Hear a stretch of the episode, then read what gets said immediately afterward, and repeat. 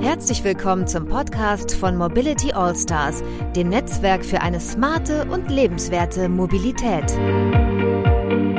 In unserem Podcast erfährst du, was Mobilitätsgestalterinnen und Gestalter gerade bewegt. Viel Spaß mit deinen Gastgebern Tobias und Daniel. Ja, hallo und herzlich willkommen beim Mobility Allstars Podcast. Heute ist äh, Teil 3 dran, wieder ähm, ja unser Verkehrsfunk, das Zwiegespräch zwischen Daniel Beutler und mir. Ich bin Tobias Pusch. Ja, moin Daniel. Hallo Tobias, grüß dich. Ich glaube, du hast äh, das erste Thema für uns mitgebracht. Ich bin gespannt. Schieß mal los. Ja, genau. Als erstes Thema habe ich mir überlegt, wäre es doch super, wenn wir mal über das äh, Jahr der Schiene sprechen. Also Portugal hält ja gerade die EU-Ratspräsidentschaft. Und jetzt wurde mhm. kürzlich gerade auch offiziell nochmal dieses Jahr der Schiene eingeläutet von der Europäischen Kommission. Einmal kurz gefragt, ja, der Schiene, also ist das äh, immer mal wieder oder ist das jetzt zum ersten Mal oder mussten die das machen oder ist das so deren Entscheidung gewesen oder wie kann ich mir das vorstellen? Also in der Form ist es tatsächlich das erste Mal. Also ich habe noch nie gehört, dass ein ganzes Jahr ähm, ausgerufen wurde als äh, Jahr eines Transportmittels, also überhaupt insgesamt. Mhm. Und das ist schon mhm. ein ziemlich deutliches Zeichen der Europäischen Kommission, die gesagt hat, wir benennen jetzt dieses Jahr wirklich ähm, zum, zum Jahr der Schiene um dieses Verkehrsmittel zu fördern. Also um auf deine Frage zu antworten, nee, es war nicht Portugal, die gesagt haben, wir quasi machen das Teil unserer Ratspräsidentschaft, sondern die mhm. Europäische Kommission hat gesagt, dieses Jahr wird das besprochen, das Thema, und wird in den Mittelpunkt gestellt. Und da Portugal halt gerade die EU-Ratspräsidentschaft hält, mhm. müssen sie sich dem Thema quasi widmen jetzt. Also besonderer Fokus in diesem Jahr EU-weit aufs Thema Bahn. Ganz genau. Oh, gut. Ja, das ist super. Ich meine, wenn man sich mal überlegt, ne, vielleicht steigen wir mal so ein, weiß noch, vor vier, fünf Jahren ähm, wurde ja das Thema ein bisschen anders angegangen. Ne? Also ich weiß, 2015, da war ich selber noch bei der Bahn, oder 2014 wurden die Nachtzüge gerade eingestellt. Ne? Also ich war damals ja. verantwortlich für Westeuropa und ich musste meinen Kollegen in Bonn äh, für den DB Autozug noch die Kündigung überbringen äh, zu ja. dem Thema. Und das ist noch nicht so lange her. Ne? Und jetzt irgendwie sechs, sieben mhm. Jahre später kommen wir um die Ecke und sagen, ja, Bahnfahren finden wir alle ganz toll. Also ich meine, Autozug, das Thema wurde ja, glaube ich, dann von anderen ähm, äh, freudig aufgegriffen, ne? Von den ÖBB zum Beispiel. Die haben die Nachtzüge dann gemacht. Autozüge weiß ich gar nicht, aber äh, die gibt's immer noch. Also so, so schlecht kann dieses Produkt ja nicht gewesen sein oder so unprofitabel. Ja, ich glaube, was das Problem ist, natürlich, du hast zwei Themen. Du hast einmal eine starke Saisonalität da drin. Ja, also du hast mhm. ähm, vor allem komplett volle Züge im Sommer, ein bisschen weniger im Winter. Und das andere Thema ist, du hast natürlich Rollmaterial, das du tagsüber eigentlich nicht nutzen kannst. Ne? Also dieses hm. Auslastungsrate ist natürlich äh, ein bisschen, ein bisschen problematisch. Und was man auch ganz klar sagen muss, die Deutsche Bahn hat ja ihr Konzept nicht geändert. Ne? Und jetzt war ja gerade eine riesen Pressekonferenz mit ähm, mhm. SBB, den ÖBB äh, und der DB zusammen. Und man muss, man muss ganz klar sagen, dass die DB keine eigenen Züge da drin stellt in diesem Fuhrpark, ne? sondern die Züge kommen von den ÖBB, teilweise von den SBB und die DB fährt in Kooperation mit denen.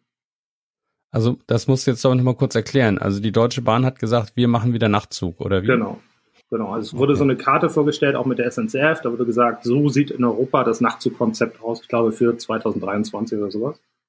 Aha. Und da sind auch viele Linien in Deutschland drin und da steht dann auch DB dran. Das ist aber nur in Kooperation mit DB. Weil man muss sich das immer so vorstellen. Ja, ein bisschen, ein bisschen anders ist das. Also Flugzeug, ne, Infrastruktur in der Luft ist ja relativ simpel. Du hast den Flughafen und die Luft und das war's. Mhm. Und ähm, wenn Lufthansa in Kooperation mit United Airlines im, im Rahmen der Starlines fliegt, dann ist es natürlich so, dass äh, Lufthansa das, äh, den Flieger wirklich bis, ich sag mal, bis Chicago fliegt und dann nur eine andere Flugnummer äh, für United da dran steht. Beim Zug ist das ein bisschen anders. Äh, da ist es so, das Eisenbahnverkehrsunternehmen wechselt wirklich an der Grenze. Und das heißt, die Deutsche Bahn überführt offiziell den Zug der ÖBB auf deutschem Netz. Weil die ÖBB keine Zulassung hat in, in Deutschland. Da ist er eingeschlafen. Ja, ich, äh, ich überlege gerade, was das für was, also das heißt mit, mit deren Personal, die Lok darf aber dranbleiben oder wird die auch getauscht? Die, no, die Lok, also kommt drauf an, ob sie fahren kann. Inzwischen gibt es, ähm, du hast ja auch verschiedene Stromsysteme und so weiter, aber es gibt natürlich jetzt ähm, Altstrom- oder Mehrstrom-Loks, die das, äh, die das abbilden können. Ne? Und du hast dann teilweise nochmal einen Wechsel an, an ähm, Personal. Also nicht, nicht unbedingt an Bord äh, in, den, in den Waggons, aber in der Lok, das kommt schon vor. Aber es bedeutet nur vor allem, was das Thema Verantwortung angeht. Ja, alles klar. Genau. Aber wir sind ein bisschen abgekommen vom Thema. Also Thema ist, ähm, ja, Jahr der Schiene. Wie siehst du denn das? Mhm. Glaubst du an die Renaissance der Bahn? Äh, also Renaissance äh, bedeutet ja Wiedergeburt. Ähm, Sehr gut. Französisch. An sich ja neu. Ja, genau. Französisch Leistungskurs war kurz mal dabei, aber es geht um eine neue Blüte eigentlich. Und also ich glaube doch, dass es geht. Auf jeden Fall. Doch. Also die Bahn, die wird das schaffen. Aber die Frage ist ja erstmal, was, was brauchen wir für eine Bahn in Zukunft? Weiß das überhaupt schon jemand? Also geht es jetzt darum, äh, wie verrückt irgendwelche Schienen zu bauen oder irgendwelche Takte zu verdichten? Also wo, wo steuert das hin? Das ist mir noch ein bisschen zu diffus. Also äh, ich, ich würde gern mal so einen Masterplan sehen. Dann kann man ja irgendwie sagen, ob man glaubt, dass er klappt oder nicht. Also Stichwort Deutschlandtakt. Klar, klingt erstmal toll, so, ne? Und ist bestimmt auch super äh, sinnvoll. Ähm, aber äh, ist eben auch nicht mal eben so gemacht, sondern ja verbunden mit unfassbar großen Investitionen. Und am Ende steht, finde ich, immer die Frage, welche Aufgabe hat die Bahn eigentlich? Und äh, soll die Bahn jetzt irgendwie ähm, kosteneffizient fahren und soll sie irgendwie, wenn es richtig toll läuft, sogar einen Gewinn abwerfen? Oder soll die Bahn irgendwie das öffentliche Mobilitätsbedürfnis möglichst gut ähm, ähm, befriedigen oder abbilden? Und ähm, ich glaube, das sind so lauter Fragen, die muss man ja eigentlich erstmal vorher stellen, bevor man sagt, so ja, der Schiene. Das kann ja ganz viel bedeuten. Hm. Also ich würde ich würde noch ein bisschen weitergehen. Ich würde nicht von der Bahn sprechen, sondern von den Bahnen. Und ich mhm. würde mir angucken, was möchte Europa denn eigentlich ähm, erreichen auf der Schiene? Und Schiene sind ja zwei Themen, ne? Das ist einmal Personenverkehr und einmal Güterverkehr. Und ähm, ja. ich gebe dir völlig mhm. recht, man muss sich überlegen, was ist denn das Ziel? Und das Ziel ist, glaube ich, eine Verdopplung, wenn ich mich äh, nicht täusche, der, ähm, des, des Verkehrs auf der Schiene und auch im Personenverkehr. Und dann muss mhm. man sich angucken, wie kommt man dahin. Und da muss man ganz klar sagen, also die DB hat ja eine Riesenoffensive gestartet und mehr Züge bestellt. Problem ist nur mhm. der Deutschlandtakt. Also wir haben ja Mischverkehre in Deutschland auf den meisten Strecken. Der wird so nicht funktionieren, wenn man auch gleichzeitig sagt, im Güterverkehr soll sich alles verdoppeln. Ne? Also das wird, das wird mhm. so nicht funktionieren. Und dementsprechend muss man dann auch an die Infrastruktur.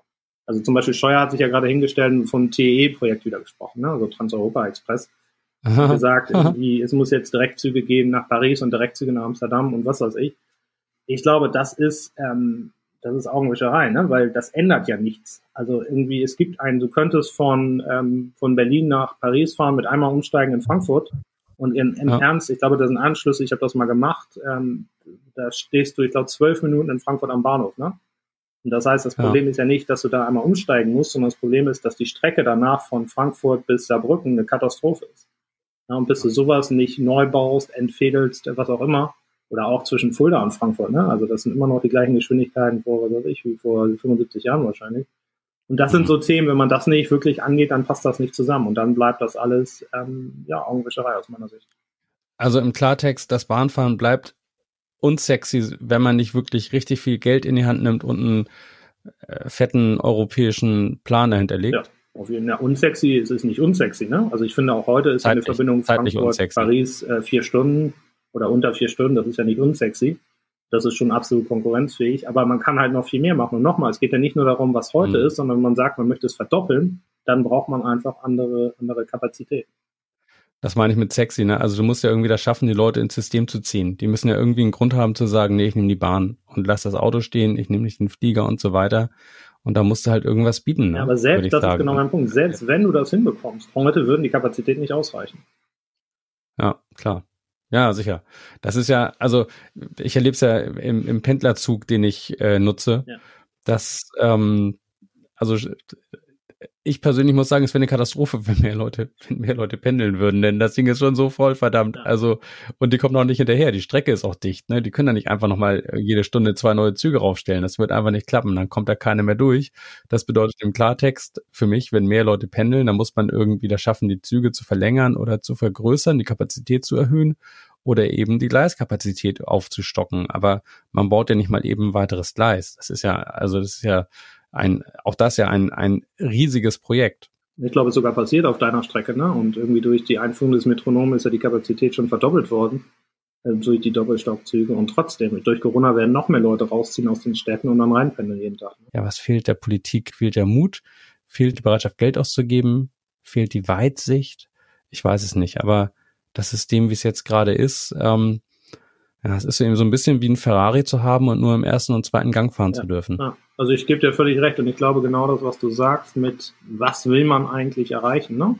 Und wie kommt man dahin? Was ist man bereit, bereit dafür zu investieren? Das sind die, das sind die wesentlichen Fragen.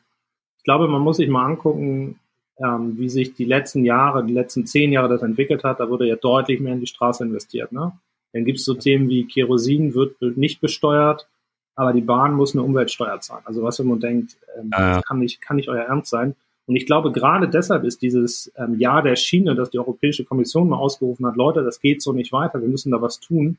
Ich kenne auch die handelnden Personen bei der Kommission, äh, die das, die das Thema behandeln. Ich war mhm.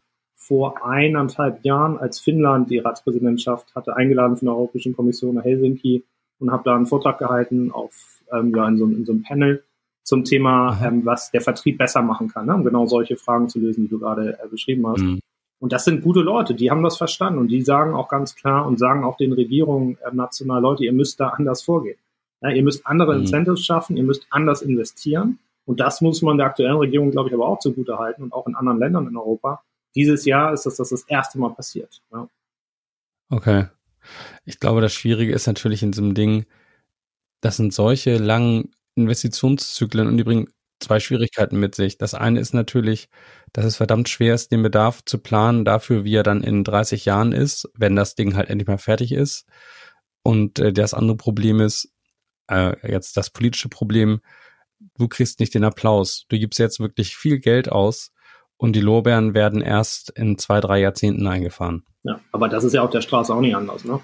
Also bis du eine Autobahn fertig geplant hast und gebaut hast, und dann kriegst du gar keinen Applaus, weil irgendwie erwarten das alle. Also ich glaube, da muss die Politik drüber stehen und das ist die Aufgabe der Politik. Ne? Also ich sage nicht, dass du nicht recht hast, nur ja. das. Das ist die Aufgabe guter Politik, ja. ne? Aber ich glaube, deswegen wird das Geld vielleicht eher in Sachen äh, gesteckt, wo man, wo man sehr schnell eine sichtbare Wirkung erzielt. Da hat es die Bahn wirklich schwer. Aber auch der, der erste Punkt, den ich nannte, wie will man, also wenn man so hört, Bahn kauft neue, also Deutsche Bahn kauft neue ICEs und die werden dann ausgeliefert in, ich weiß nicht, was da die, also in, in, in weiterer Zukunft irgendwie. Und dann denkt man so, woher kann man eigentlich wissen, wie dann der Verkehr sein wird? Also gerade so in so einem Bereich wie Mobilität, wo sich so viel irgendwie tut und wo so viele neue Player auf den Markt drängen und neue Ideen und dann kommt einer mit einer Hyperloop ums Eck und wenn die dann vielleicht wirklich funktioniert, so, mhm. ähm, das ist unheimlich schwer so, ne? Du musst, du musst, du hast solche krassen äh, Hardware-Investitionen oder Hardware-Ausgaben, in diesem System verdammt schwer, da irgendwie richtig zu liegen am Ende. Ja, Man kann da, ich, ist meine Befürchtung, ganz viel Verkehr Gebe ich dir recht, aber es ist deutlich einfacher im Bahnverkehr als im Luftverkehr, zum Beispiel, was das Thema angeht. Also Bestellungen, ne? Mhm. Weil du weißt ungefähr, wie das Produkt ist. Da gibt es ja keine revolutionären Entwicklungen in dem, in dem Klassenprinzip. Ähm, Ahnung, man führt zwar die NTV in Italien mal irgendwie so eine, so eine Premium-Klasse noch ein, ne? mit vier Sitzen oder so. Mhm. Das ist dann noch was anderes. Aber grundsätzlich hast du keine großen Entwicklungen. Und das Einzige, was passiert, die Züge werden länger und ähm, paar Kleinigkeiten ändern sich. Aber ganz im Ernst, eigentlich ist das kein, äh, kein wirkliches Hexenwerk. Und so lange dauert es dann ja auch nicht. Ne? Also du bist ja mit Siemens dann im Gespräch und dann kannst du sagen, keine Ahnung, zehn Jahre später hast du die Züge. Bei Flügen oder bei Flugzeugen ist das noch viel länger. Da steigst du ja, keine Ahnung, 15, 20 Jahre vorher ein, guckst dir so grob an musst dann entscheiden, ne, was für ein System du willst und dann welche Klasse du willst. Dann musst du dir vorher schon überlegen, was gibt's da an neuen Sitzen und so. Also das ist, ich, also ich finde, dass das in der, in der Bahnwelt eigentlich nicht das größte Problem sein sollte.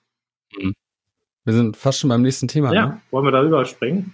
Hoppla hopp. Ja, würde ich sagen. Wir wollten einsteigen mal damit, dass äh, Airbus ja rausgehauen hat, bis zum Jahr 2035 das erste klimaneutrale Flugzeug auf den Markt zu bringen. Da haben wir ganz, ganz große Ohren bekommen, ne? Auf jeden Fall. Und zeigt halt auch die Vorläufe, ne? weil wir das gerade ja ansprachen im Bahnbereich. Das heißt, die müssen sich jetzt überlegen, was 2035 passiert. Also man könnte auch sagen, Airbus, schön, dass ihr da auch schon drauf kommt. Ähm, ich glaube, Boeing hat schon im Januar herausgegeben, dass sie bis 2030 klimaneutral, was auch immer das bedeutet, da bist du ja mehr Experte als ich, ähm, fliegen wollen. Ja. Und ich glaube, was, ähm, was die eigentlich wichtige Frage ist, also A muss man sagen, wenn sie das nicht hinbekommen, dann ist das Fliegen, glaube ich, irgendwann vorbei, ne, in der Form, wie wir das kennen. Definitiv. Und da ich glaube, das ist irgendwie mehr eine, eine logische Folge auch. Überlegungs oder? Überlebensfrage. Ja, ja, genau, mhm. als alles andere. Und dann das Zweite, dass man natürlich trotzdem sich überlegen muss, was für Flugzeuge braucht man, ne?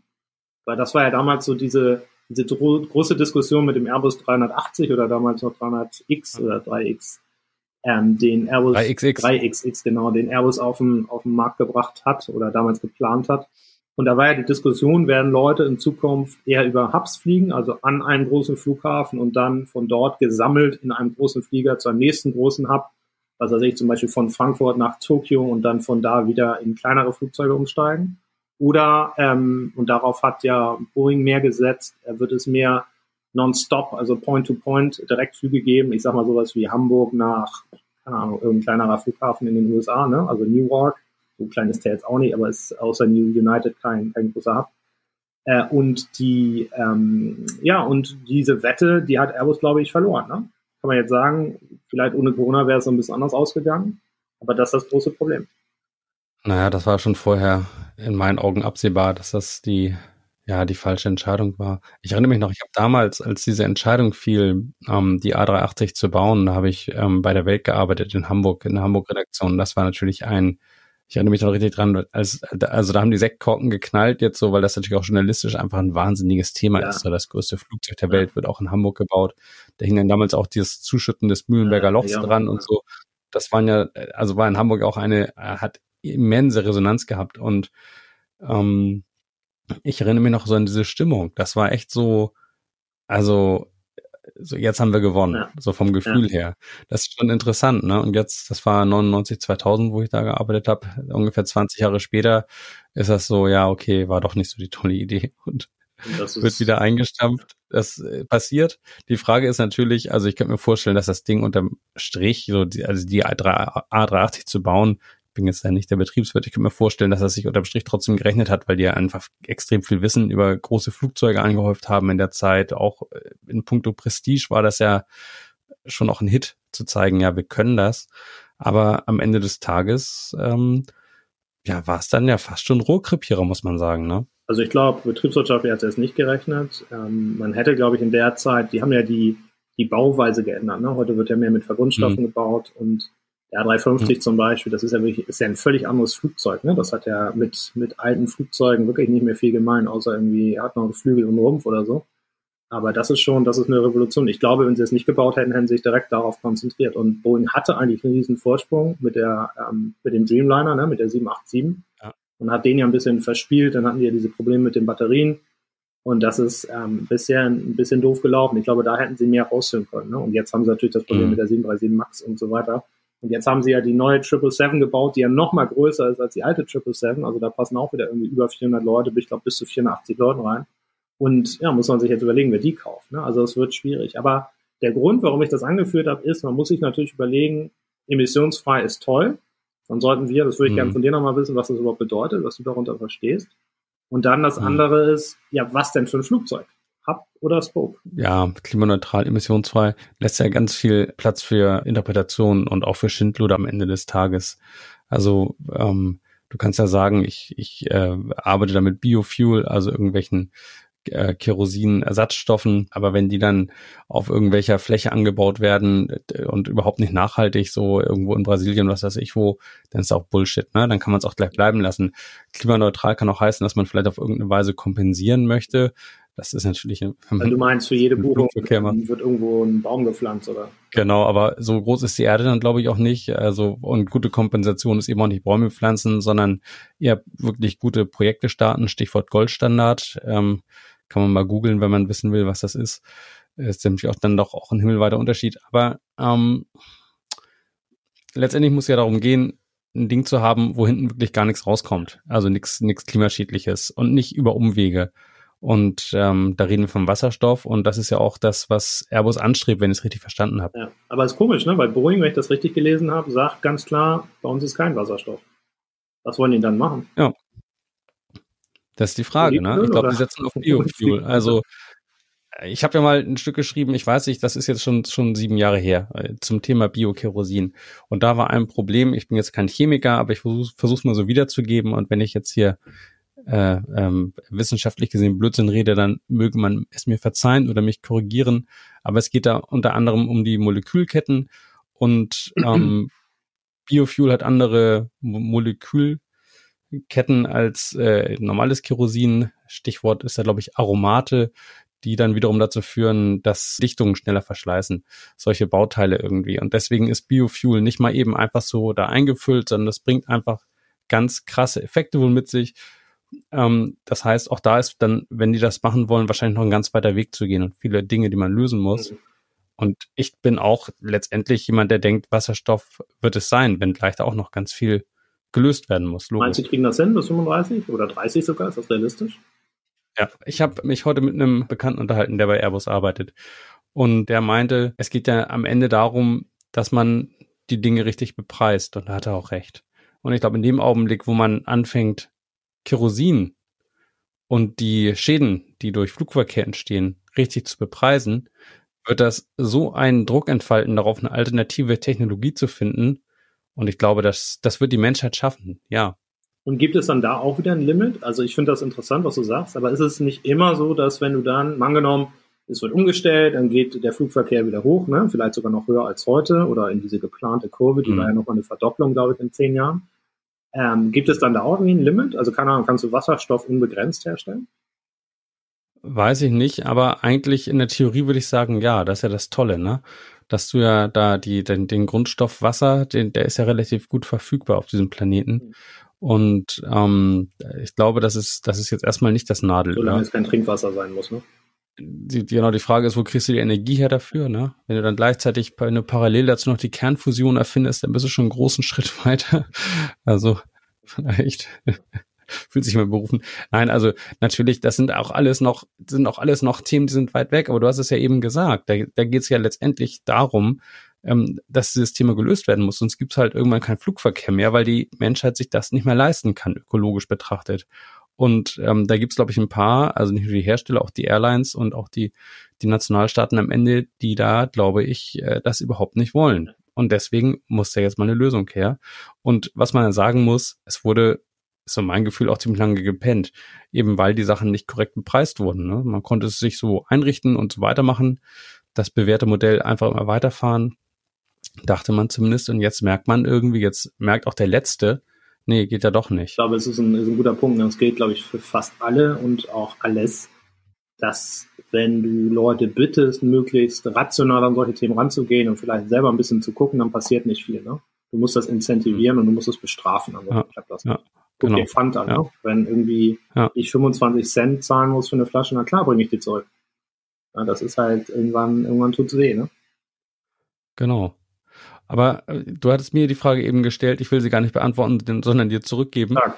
Hub and Spoke oder Point to Point? Ja. Was, was ist in deinen Augen so die, die, die Strategie oder die, ja, doch Strategie der Zukunft oder das Modell der Zukunft. Der Journalist ne, beantwortet keine Fragen, sondern stellt sie. Wobei hast du ja, hast ja gerade beantwortet. Ich stelle hier die Übrigens, Fragen, Herr Beuth. Eine, eine Bemerkung noch mit, äh, du hast den Artikel 2014 geschrieben, ne? Also schon, da hat ja kaum jemand dieses Thema behandelt. Hast du denn damals vernünftige Aktien gekauft im Thema Wasserstoff, äh, Tesla und sowas alles? Oder? Ich sitze auf einem Berg von Aktien. genau. Machst das ja auch noch aus Spaß alles, ne? Weil stimmt ja sogar. genau, genau. Da bin ich schon lange, über Erwerbstätigkeit bin ich schon lange hinweg. Nein, also das, ähm, das, äh, ich weiß, das geht aus dem Artikel für die auch gar nicht richtig hervor. Also nur weil, nur weil Biofuel keine Lösung war damals und heute wahrscheinlich auch nicht so, ähm, äh, heißt es ja nicht, dass Wasserstoff gleich die richtige Lösung ist, sondern also das ist für Menschen oder für die Menschen ja schwer vorstellbar, aber es könnte ja auch sein, dass die Lösung im Verzicht liegt. Mhm. Das ist jetzt erstmal eine Sache, die schmeckt keinem und das ist in unserer kapitalistischen Logik auch irgendwie nicht, nicht vorgesehen. Aber wenn es wirklich für die Menschheit vielleicht am Ende um alles oder nichts geht, dann muss das eine Option sein. Aber ich glaube, selbst wenn es für die Menschheit um alles oder nichts geht, würde die Menschheit einfach weitermachen. Deshalb musst du die Menschheit dazu ja. zwingen, aufzuhören ne? oder halt eine Alternative. Genau, musst du, das Überleben musst du incentivieren. Das ist, ja, das ist tatsächlich so. Ne? Da sind wir irgendwie komische ja. Tiere. Ne? Alle anderen Tiere. Oder das Aussterben bestrafen. Ja, genau. Nö, alle anderen also, Tiere sind da ja wirklich so. Ne? Im schlechten Jahr kriegen sie auch mh. weniger Kinder. Wenn bei uns ein schlechtes Jahr mhm. kriegen wir mehr. Also da ist irgendwas, äh, läuft da nicht richtig. Aber egal. Aber zurück zur Frage, Hub and Spoke oder Point to Point? Genau. Ich habe noch mal einen Gedanken ja. dazu auch, weil das hat ja strategische Auswirkungen auf Flughäfen, würde ich sagen. Weil wenn du Hub and Spoke machst, hast du ja vergleichsweise wenige richtig starke und fette Flughäfen, so die auch ähm, sehr begehrt sind und die auch alternativlos sind. Point to Point führt ja potenziell auch, wenn man so möchte, zu einer Gleichmachung oder Demokratisierung ein Stück weit. Ja und nein. Ich glaube, die, ähm, die Wahrheit liegt irgendwo dazwischen, weil du wirst ja trotzdem in diesen starken Wirtschaftsregionen wirst du auch weiterhin mehr Flüge haben. Das heißt, du wirst mhm. dann weniger große, also Großraummaschinen haben im Sinne von, ich rede jetzt nicht von Whitebody in der Definition, dass irgendwie ähm, zwei Gänge da sind, ne, sondern im Flieger, sondern ich rede davon, dass du halt keinen Flieger mehr hast mit 500 Plätzen. Und also mhm. ich glaube, dass nach wie vor von Hamburg zum Beispiel, äh, unserer schönen Heimatstadt, dann nicht irgendwie, keine Ahnung, äh, 20 verschiedene äh, Langstreckenflüge nach Asien und Nordamerika gehen, aber vielleicht schon mal wieder ja. sechs oder sieben, ne? Und die fehlen mhm. dann natürlich irgendwo in Frankfurt. Und wenn du dann nochmal auf das Beispiel eingehst, nehmen wir mal sowas wie Hamburg, Frankfurt, Frankfurt und Tokio, Tokio, ähm, keine Ahnung, Osaka, weil Osaka kannst du auch direkt fliegen, aber machen wir jetzt trotzdem mal der Logik halber, dann hast du wahrscheinlich in Zukunft einen Flug von Hamburg nach Tokio und von Frankfurt kannst du dann weiter nach Tokio und nach Osaka fliegen. Ne? Dadurch wird mhm. Frankfurt nicht unbedingt weniger Flüge haben, aber weniger äh, Großraumflüge und ähm, mhm. dementsprechend wird sich, wird sich das eher verteilen.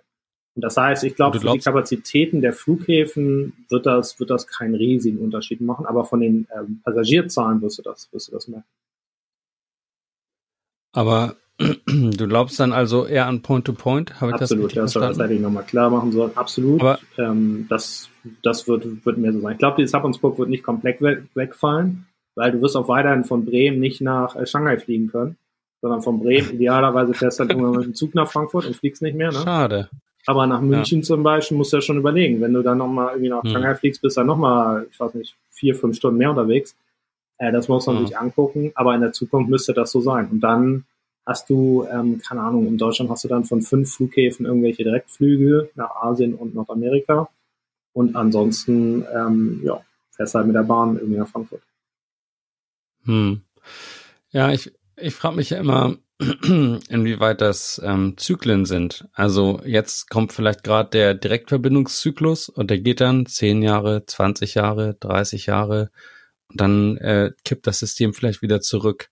Das kann ja sein, ne? Also irgendwelche externen Faktoren, die wir jetzt natürlich noch gar nicht voraussehen können, führen vielleicht dazu, dass das einfach eine Entscheidung ist, die dann noch wieder zurückgeht. Aber ja, in den nächsten auf jetzt auf auf Sicht würde ich auch sagen, also äh, Point to Point kann ich mir vergleichsweise gut vorstellen, denn ähm, der Mensch will ja auch immer individueller reisen nachher. Und es geht ja vor allem auch, das ist ja der Punkt. Also früher waren, waren ja bestimmte Verbindungen überhaupt nicht möglich, Point-to-Point. -point. Und da war das dann quasi das nötige System, dass du auf eine große Maschine gehst, die dann eben solche langen Strecken bewältigen kann. Heutzutage fliegen auch die kleinen Flugzeuge, also quasi einmal um die Welt. Absolut, sogar gerade die kleinen. Ne? Also wenn du dir die Verbindung äh, London, wo fliegen die hin? Irgendwo an die an die Küste von, äh, von ja. was ist das, Brisbane? Nee, Brisbane kann ich sagen. Ne? Ja, aber das geht da einmal, also dieser, du meinst diesen längsten genau. äh, Non-Stop-Flug der Welt, genau, ne? Das ist nicht der längste, der längste ja, ist von, ich glaube, von Katar nach Oakland, aber einer der, der längsten von, von London. Genau, und der soll ja verlängert werden, sogar nach Sydney, ne? Das heißt, das wirst du haben und das sind, ich glaube, die fliegen jetzt mit 787 und A350 kriegt das auch hin, ne? Also so Singapur nach New mhm. York mhm. und so. Aber ich glaube, was man nicht unterschätzen darf, ist, die größten Hubs oder mit die größten Hubs liegen ja heute in, in der Emirates-Region. Ne? Also es ist irgendwie sind also hm. Dubai, ah. äh, ist ähm, Abu Dhabi noch ein bisschen und äh, vor allem auch in Katar. Und dementsprechend, wenn da die Hubs wegfallen, dann fällt im Prinzip diese ganze Region mehr oder weniger weg. Ne? Von daher, das genau. glaube ich, muss man gucken, dass wenn wir in Europa oder auch in Asien oder Nordamerika da irgendwelche Entscheidungen treffen, ich glaube, was die angeht, wird das nochmal anders aussehen, das Ganze. Und die werden sich da auch noch lange, denke ich, zur Wehr setzen, weil ich kenne niemanden, der sagt, ich fliege mal einfach so nach Katar. Und Dubai ist das noch ein bisschen anders geworden, aber mal gucken, wie lange noch. Aber ich kenne wenig Leute, die sagen, ich fliege nochmal nach Katar ein Wochenende, sondern die sagen, okay, weil ich irgendwie 200 Euro günstiger nach äh, Singapur komme, bleibe ich nochmal zwei Tage in Katar und gucke mir das hm. mal an. Habe ich übrigens auch schon gemacht. Ja. Ähm, bei 50 Grad irgendwie im, im Juli absolut fantastisch. Also, naja. Aber also das sind so Sachen und Qatar Airline, ich meine, ist für mich immer noch der, der Standard mit Singapur überhaupt. Ne? Und trotzdem sind das halt so Themen, die dann wegfallen und das wird nicht politisch von einem Tag auf den anderen gehen, weil dann mehr als nur eine Umverteilung des, ähm, ah, sag mal, der Verkehrsmittelwahl oder der Point-to-Point-Verbindung geht, sondern da geht es dann auf einmal um die wirtschaftliche, ähm, ja, um die wirtschaftliche, ums wirtschaftliche Überleben einer ganzen Region. Ja, die werden sich natürlich extrem dran ketten, ist ja klar. Genau. Hm. Ja, ganz allgemein, was ein Gedanke, den ich noch hatte zu dem Thema, ähm, wir, wir vermischen das hier gerade munter, ne? So, also Point-to-Point -point, beziehungsweise emissionsfrei fliegen. Eine Sache, die mir noch eingefallen ist zum Thema emissionsfrei fliegen, die ich ganz, ganz ähm, verrückt eigentlich auch finde, wenn man sich überlegt, was ist eigentlich die die beste ähm, Flugzeugform, also der, der für den für den Body, dann sagt man ja, das Beste ist ja eigentlich nur Flügler zu bauen. Also ein Flugzeug, was an sich aussieht wie so ein Keil, also wie so ein Delta. Mhm.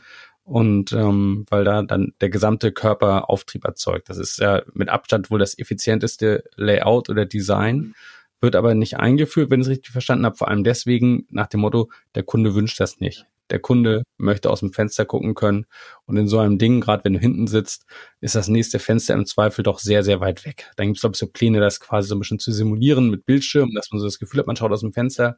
Aber ich, ich vermute, das ist so ein bisschen die nächste heilige Kuh, die da auch geschlachtet wird.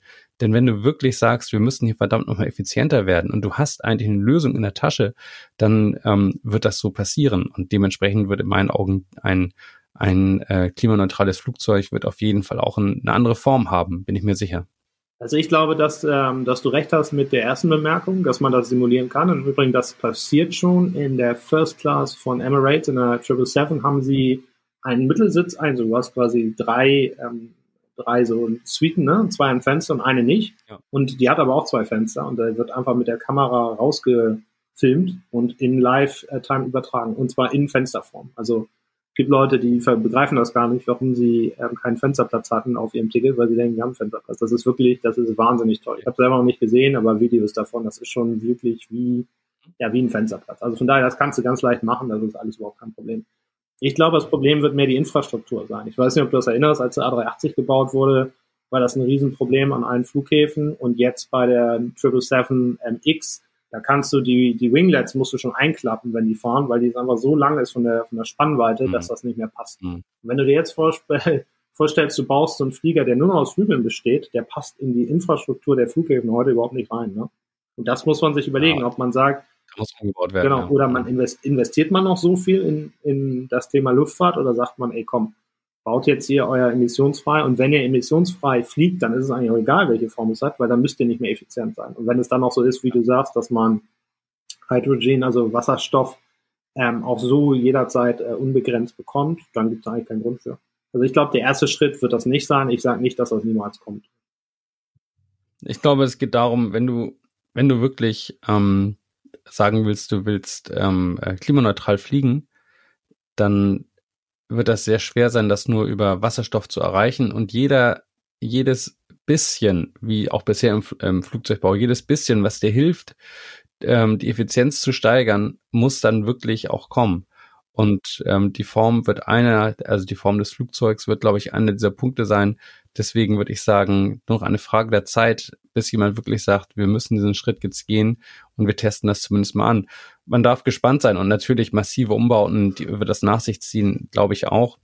Nichtsdestotrotz ähm, ich glaube, dass der, der, der Satz, der, der, auf den sollte man immer wieder zurückkommen bei diesem Thema. Es geht hier ums Überleben der, der gesamten Branche und deswegen glaube ich, äh, wird sich da noch eine sehr große Innovationskraft entfalten, bin ich mir ganz, ganz sicher. Am Ende geht es ums Überleben der ganzen Spezies. genau, ja. Äh, und wo wir gerade beim Thema Innovationskraft sind, da fällt mir ein, dass du ja, äh, du hast mir was geschickt, das fand ich sehr, sehr äh, witzig. Ich musste es mir auch erstmal richtig äh, anschauen. Erzähl doch mal, was, was hast du mir denn da geschickt, Daniel? Ein kurzes Video war das. Was sehen ja, wir genau. denn da? Also ich habe ähm, bin abonniert bei dem World Economic Forum, mache da ja auch ein bisschen mit und äh, die haben erzählt, dass in Coventry in United Kingdom, also in England, ein Pop-up-Airport eröffnet werden soll in den nächsten fünf Jahren, auf dem dann mhm. auch klimaneutral übrigens irgendwelche Flugtaxen und was es alles gibt, ähm, zur Verfügung gestellt werden und dann ja so ein bisschen die City-Mobilität verändern sollen. Ja. Was heißt, was heißt denn, also wie, wie kann ich Pop-up verstehen? Also aufblasbar oder? Ja, erstmal, also Pop-up heißt ja erstmal nur, dass es einfach mal erstmal hingestellt wird und dann gucken wir mal, was damit passiert, ne? Mich mhm. hat das ein bisschen erinnert an, ich weiß nicht, ob du mal die A20 in letzter Zeit äh, runtergefahren bist. Da sind auf einmal mhm. mittendrin, ich weiß gar nicht, so ab Höhe, ich weiß nicht, ein bisschen nördlich von Schwerin irgendwo, ähm, sind auf Aha. einmal Stromabnehmer auf der Ah, das gibt's auf der A1 auch Richtung Lübeck. Ja, mhm. ja siehst du? Und das ist, das ist finde ich total spannend. Also das ist die, ja. das ist ein Teil Testzentrum. Das ist eigentlich auch eine Pop-up-Geschichte, dass man mal das testet und sich das mal anguckt, aber zur Not auch noch rückgängig mhm. machen könnte. Ne? Eigentlich so ein bisschen ja. wie wenn du kein Baurecht hast und trotzdem da irgendwie so ein so ein Tiny House hinstellst, das Räder hat, was du zur Not wieder äh, wegfahren könntest. Mhm. mhm. Und also die Idee finde ich, finde ich interessant. Ähm, ich bin mir noch nicht so sicher, was ich von solchen Ideen wie Flugtaxen und so halte. Was ich mal gemacht habe, Daniel, ich habe mal gerechnet. Jetzt und zwar, also Es gibt ja, Volocopter ist ja so eine deutsche ja. Firma, die da heiß gehandelt wird und ähm, wo auch, ja, ich glaube auch, und wo dann auch mancher bekannte Investor äh, drinsteckt. Und ich habe mal so ein Factsheet von denen gezogen. Das ist von 2017. Ich weiß nicht, ob das noch äh, gilt. Ähm, 2X oder 2X heißt das Ding, glaube ich. Und habe mal geguckt, wie viel Raum das verbraucht. Also wie groß dieses Ding ist quasi. Und da bin ich darauf gekommen, dass der ein Volumen einnimmt von 150 Kubikmetern. Was? Und das finde ich schon relativ amtlich. Ja, und da fliegen dann zwei Personen drin. Ein also der Pilot und 55, einer daneben. Ja, genau, weil ich glaube, es soll autonom sein, aber sagen wir mal, es ist autonom und es sind wirklich zwei ja. wirklich äh, Passagiere, dann bist du bei 75 Kubik pro, pro Pax. Ja. Ja, und beim Auto 15 Kubik, Kubik auf fünf Passagiere, also drei pro Pax. Natürlich, das, das Ding fliegt in drei Dimensionen, ist ja klar, das Auto fährt im Normalfall nicht in drei Dimensionen, wollen wir mal hoffen. Insofern ist das ein kleiner, äh, der Vergleich hinkt natürlich. Und doch, wenn man sich mal nur, nur von der logischen Seite nähert, und das Ding, so, so, so ein Flugtaxi bleibt auch nicht auf einem Ort, das muss sich auch bewegen und dann braucht Sicherheitsabstand. Da hatte ich mir so, das ist in meinen Augen eine sehr begrenzte Lösung. Also Massen kann man damit nicht rumfliegen. Ja, das sehe ich, sehe ich genauso. Also ich weiß auch noch nicht, welches Problem die damit genau lösen wollen. Also wenn man sich ja. so anguckt, was sind die Hauptprobleme gerade Stauproblem, ne? in Cities, genau, sind irgendwie, du hast irgendwie zu viele Autos, ne? Du hast nicht ausreichenden öffentlichen Personennahverkehr. Und ja, man könnte sagen, ein bisschen Innovation ist nicht verkehrt. Vielleicht entdeckt man dadurch irgendwas, was hilft. Ne? Das könnte ich mir durchaus schon vorstellen. Also dieses Forschen und sich angucken von Themen finde ich immer gut, aber ich habe auch noch nicht verstanden, was da wirklich jetzt ähm, unmittelbar bezweckt. Also das, das kann ich dir auch nicht sagen. Wird aber vielleicht eine gute Frage für Anja Riedle sein, die wir ja ähm, in zwei Wochen als, ja. als Interviewpartnerin haben zum Thema ja, äh, City-Mobilität. Die kann da vielleicht äh, noch ein bisschen mhm. was zu sagen. Die hat da sicherlich auch noch ein bisschen differenziertere Meinung zu als wir. Aber wir, ich sag mal, mhm. als, als Nutzer, ne, die jeden Tag irgendwie in die Stadt fahren und irgendwie in der Stadt viel unterwegs sind, können das noch nicht so, noch nicht so richtig nachvollziehen. Ne?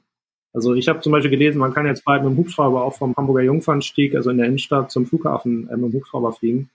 Da fährt auch eine S-Bahn in 22 Minuten. Ähm, ist schön, ist das jetzt wichtig für die, für die City-Mobilität, weiß ich nicht auch wenn der emissionsfrei wäre, der Hubschrauber und schön an so einem Pop-up-Airport irgendwo parken könnte. Genau, schön irgendwie so eine, so, eine, so eine Plattform in der Alster, wer weiß. Oder vom Dach des Alsthaus oder vom Karstadt Sporthaus. Das ist zwar nicht am Münchensstieg, aber ist gerade verweist. Ja, genau. genau. da ist auch oben so eine Eislauffläche ja, gewesen. Stimmt, die muss man nur geringfügig, ja. geringfügig umrüsten. Aber also klar, die Dinger sind, glaube ich, leise. Das ist ein Unterschied zum jetzigen Hubschrauber, der, glaube ich, Hubschrauber aktuell sehr unbeliebt macht. Die enorme Lautstärke. Aber es gibt noch so ein paar Sachen, wo ich denke, also ganz allgemein Sicherheit. Ja, genau. Terrorismus ja, also haben die auch über die Drohnen sind verboten, ne? aber ein Hubschrauber darfst du über ja. die Stadt fliegen, also ein bisschen komisch. Ja. Und die sind ja vom Prinzip her, glaube ich, für Drohnen aufgebaut, dann werben die damit, dass alles redundant ist. Ja, ne? Also genau. wichtig, alle wichtigen Teile sind, Teile sind mehrfach ausgelegt, okay, gut. Und doch denke ich so, es reicht ja, wenn zwei solche Dinge mal zusammenstoßen. Klar, in der Theorie passiert das nicht. Äh, in der Theorie explodiert ja auch kein Atomkraftwerk. Also das ist schon irgendwie... Ah, ja also, ich finde, das sind große, große Hürden und du hast immer den Konflikt zwischen, das Ding muss möglichst leicht sein, aber gleichzeitig auch weit fliegen. Also, und das, das, also ich habe geguckt, in der, in der, in diesem Effektsheet steht drin, bei halber Geschwindigkeit hat es eine Betriebsdauer von 27 Minuten, halbe Geschwindigkeit sind 50 kmh. Und bei 70-prozentiger Geschwindigkeit, das sind immer die Referenzwerte, die sie sagen, kann es 27 Kilometer weit fliegen oh, finde ich, also klar, sind vielleicht noch nicht am Ende der Entwicklung, aber ich glaube, das sind Grenzen, wo die immer ranstößen. Und eine Nutzlast 160 Kilo. Also ohne jetzt zu viel über meine, mein Gewicht preisgeben zu wollen, aber ähm, ich habe das Gefühl, das ist schon, also da dürften sie, glaube ich, auch potenziell eher noch was drauflegen. Ja. So. Fällt mir gerade mein Hybridauto ein. Ne? Ich glaube, wenn ich 47 ähm, Kilometer habe, bin ich immer ganz froh nach vier Stunden Aufladen. Also naja, ja, ist ein ähnliches Thema. Aber ich finde vor allem ist dieses Thema Hubschrauber für mich immer äh, verbunden mit einer Erfahrung, die ich in Sao Paulo hatte, wo die einfach irgendwann gesagt haben, die Stadt ist so verstopft und das regeln wir nicht mehr. Und außerdem ist sie so gefährlich, wenn du irgendwo stehen bleibst an der roten Ampel, dass wir nur noch ja. fliegen. Und da hast du immer in der Luft, ich habe das noch in keiner anderen Stadt erlebt, nicht mal in New York City, hast du immer irgendwie 20 Hubschrauber in der Luft, ne, die dann auf den Dächern ja. landen. Und das ist für mich irgendwas, also das kann ja nicht unser Ziel sein in Europa und auch nicht irgendwie in Asien oder in, Nordamerika und eigentlich auch nicht in Südamerika, aber gut, in Sao Paulo ist es leider im Augenblick so, dass man sagen sollte, man glaubt nicht mehr daran, dass man es hinbekommt, den Nahverkehr so zu regeln, mhm. Äh, dass es halt funktioniert, ne? sondern stattdessen mhm. irgendwie für ein paar Privilegiertere, weil mehr ist es ja nicht, das sind ja nicht mal ein genau. Prozent, irgendwie solche genau. Praxen zur Verfügung stellt. Also ich finde, das ist, ähm, ehrlich gesagt, sollte das nicht unser Hauptthema sein. Was ich gut finde nochmal, ist dieses Innovative und dass man sich Sachen überlegt und vielleicht dann daraus was lernt. Aber es löst, glaube ich, nicht ähm, die, die Probleme. Ich habe mir das auch nochmal aufgeschrieben. Also ist das Premium oder Masse? Und in meinen Augen ist es Premium. Und das ist natürlich für die Leute, die sich leisten können, bestimmt toll. Also ein Stück weit lassen sich, glaube ich, solche Themen und solche Technologien gut verkaufen, diese uralte Träume der Menschheit auch aufgreifen. Also mhm. uralt, okay, aber fliegendes Auto, das ist so eine Sache, das, das ist ein Gedanke, den jeder schon mal hatte und den man in tausend Comics schon gesehen hat oder Zurück in die Zukunft, Visionen, Filmen. Genau, oh, ein Auto müsste fliegen können, ja. das wäre toll. Aber also wenn alle Autos fliegen können, haben wir das gleiche Problem in der Luft. Und ehrlich gesagt, wir haben das Problem ja schon in der Luft, ne, wenn genau. wir nicht Corona genau. haben. Ähm, das glaube ich auch. Ja, also muss man, muss man sich mal angucken. Lassen wir die, lassen wir die Briten das mal machen und dann gucken wir mal, ne? Genau, diese dürfen aufpoppen mit ihrem, mit ihrem Airport in Coventry und ähm, wenn das funktioniert, ich fliege mit, auf jeden Fall. Ich möchte gerne Hubschrauber fliegen oder meinetwegen Drohne. Aber ob das äh, ein Projekt ist, das so viel Änderung kommt, ja, wir werden es sehen, Daniel. Soll ich ne? mal nach einem neuen Co-Host suchen oder? Ich fliege dann weg, ja, genau. vor allem, wenn die Dinger nicht sicher sind. Da dann äh, genau erledigt sich das. Ja, aber auch ein schönes aktuelles Thema. Co-Host bei äh, bei Airflug Coventry, ne? Ist das in Sao Paulo so, dass die, dass da irgendwie auch andauernd die Dinger mal von ja, kommen oder, oder ist das, also selbst in New York, ne? Ich glaube, du hast jedes Jahr irgendwie drei Abstürze. Das ist der absolute Wahnsinn. Wahnsinn. Also Hubschrauber Krass. ist äh, nicht, also ist natürlich sicher, ne? Ich weiß nicht, ich glaube, es gibt 25.000 Hubschrauber insgesamt ja. auf der Welt. Und dann hast du irgendwie vier im Jahr, die abstürzen. Aber schön ist nicht, ne? Also das ist schon nee, ist halt dicht besiedeltes Gebiet ne? Ja. und nicht irgendein Wald. Ja, ich glaube ja, dass es nach, nachher wirklich so ist, dass wir uns das Ding hier, diesen Podcast in fünf Jahren, in zehn Jahren nochmal anhören, 15 Jahren und äh, entweder sagen wir, das war wohl sowas von klar, oder wir sagen uns, wie blöd konnten wir sein, dass wir das nicht ja. erkannt haben. Bin ich mal ganz, bin ich mal ganz gespannt, in welche Richtung das, äh, das Pendel ausschlägt. Wenn du mit deinen Tesla-Aktien irgendwo in der Südsee sitzt, auf jeden Fall. Oder dein Wasserstoff, da hast du ja einiges äh, zusammengeschafft. Du freust dir bösartige Gerüchte. Ich, äh, das kann ich aber kurz so, so ein bisschen Self-Disclosure. Ich besitze keinerlei Aktien von irgendwelchen Mobilitätsunternehmen. Das heißt, ich rede hier niemanden hoch oder oder runter. Das ist mir vergleichsweise piep egal, wie die, wie die Kurse sich jetzt äh, entwickeln. Da, ähm, ich habe mein Geld anders angelegt. In Kinder. Dann ist also weg. Fort, fortlaufend. fortlaufend weg. Ja. Sehr gut. Genau. Sehr gut. Schön. Gut. Dann haben wir's. Dann haben wir's. Verkehrsfunk beendet. Genau. Und nächstes Mal dann mit, mit Anja Riedle. Das wird, das wird sehr interessant. Äh, da freuen wir uns drauf. Erzähl doch mal, wo die arbeitet. Also ich muss ehrlich sagen, ich kannte sie nicht, bevor du sie vorgeschlagen hast. Anja Riedle arbeitet ja bei den... Bei den Schweizer Bundesbahn SBB und leitet da das Thema ähm, City-Mobilität und ähm, hat auch so ein paar, paar Labs, die sie begleitet und so, wurde gerade irgendwie zur Mobilitätsfrau da gewählt. Also die hat das Thema wirklich gut verstanden, hat sich das von verschiedenen Seiten mal angeguckt und hat, ähm, hat sich das auch weltweit angeguckt. Also ich weiß, dass sie in Singapur war und in ein paar anderen Städten, die da ziemlich Vorreiter sind. Von daher, ich glaube, es wird ganz interessant, ja. weil die kann das Sehr cool. mal ein bisschen anders beleuchten als. Die kann, die kann das, was wir aus dem Bauch machen, eventuell genau. mit, Seriös äh, mit so ein paar unnötigen Fakten auch mal unterfüttern. Ja, genau. genau. Super. Sehr schön. Daniel. Dann gehen wir von Sendung. Ja, ja? so machen wir das. Wir sehen Hau uns. Rein. Hau rein. Ciao, ciao. Tschüss.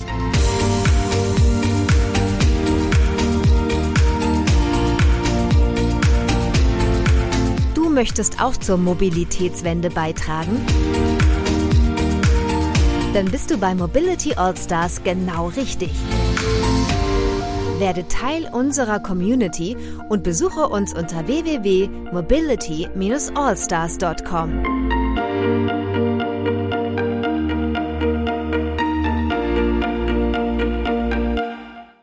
Dieser Podcast wurde produziert von Wortlieferant.de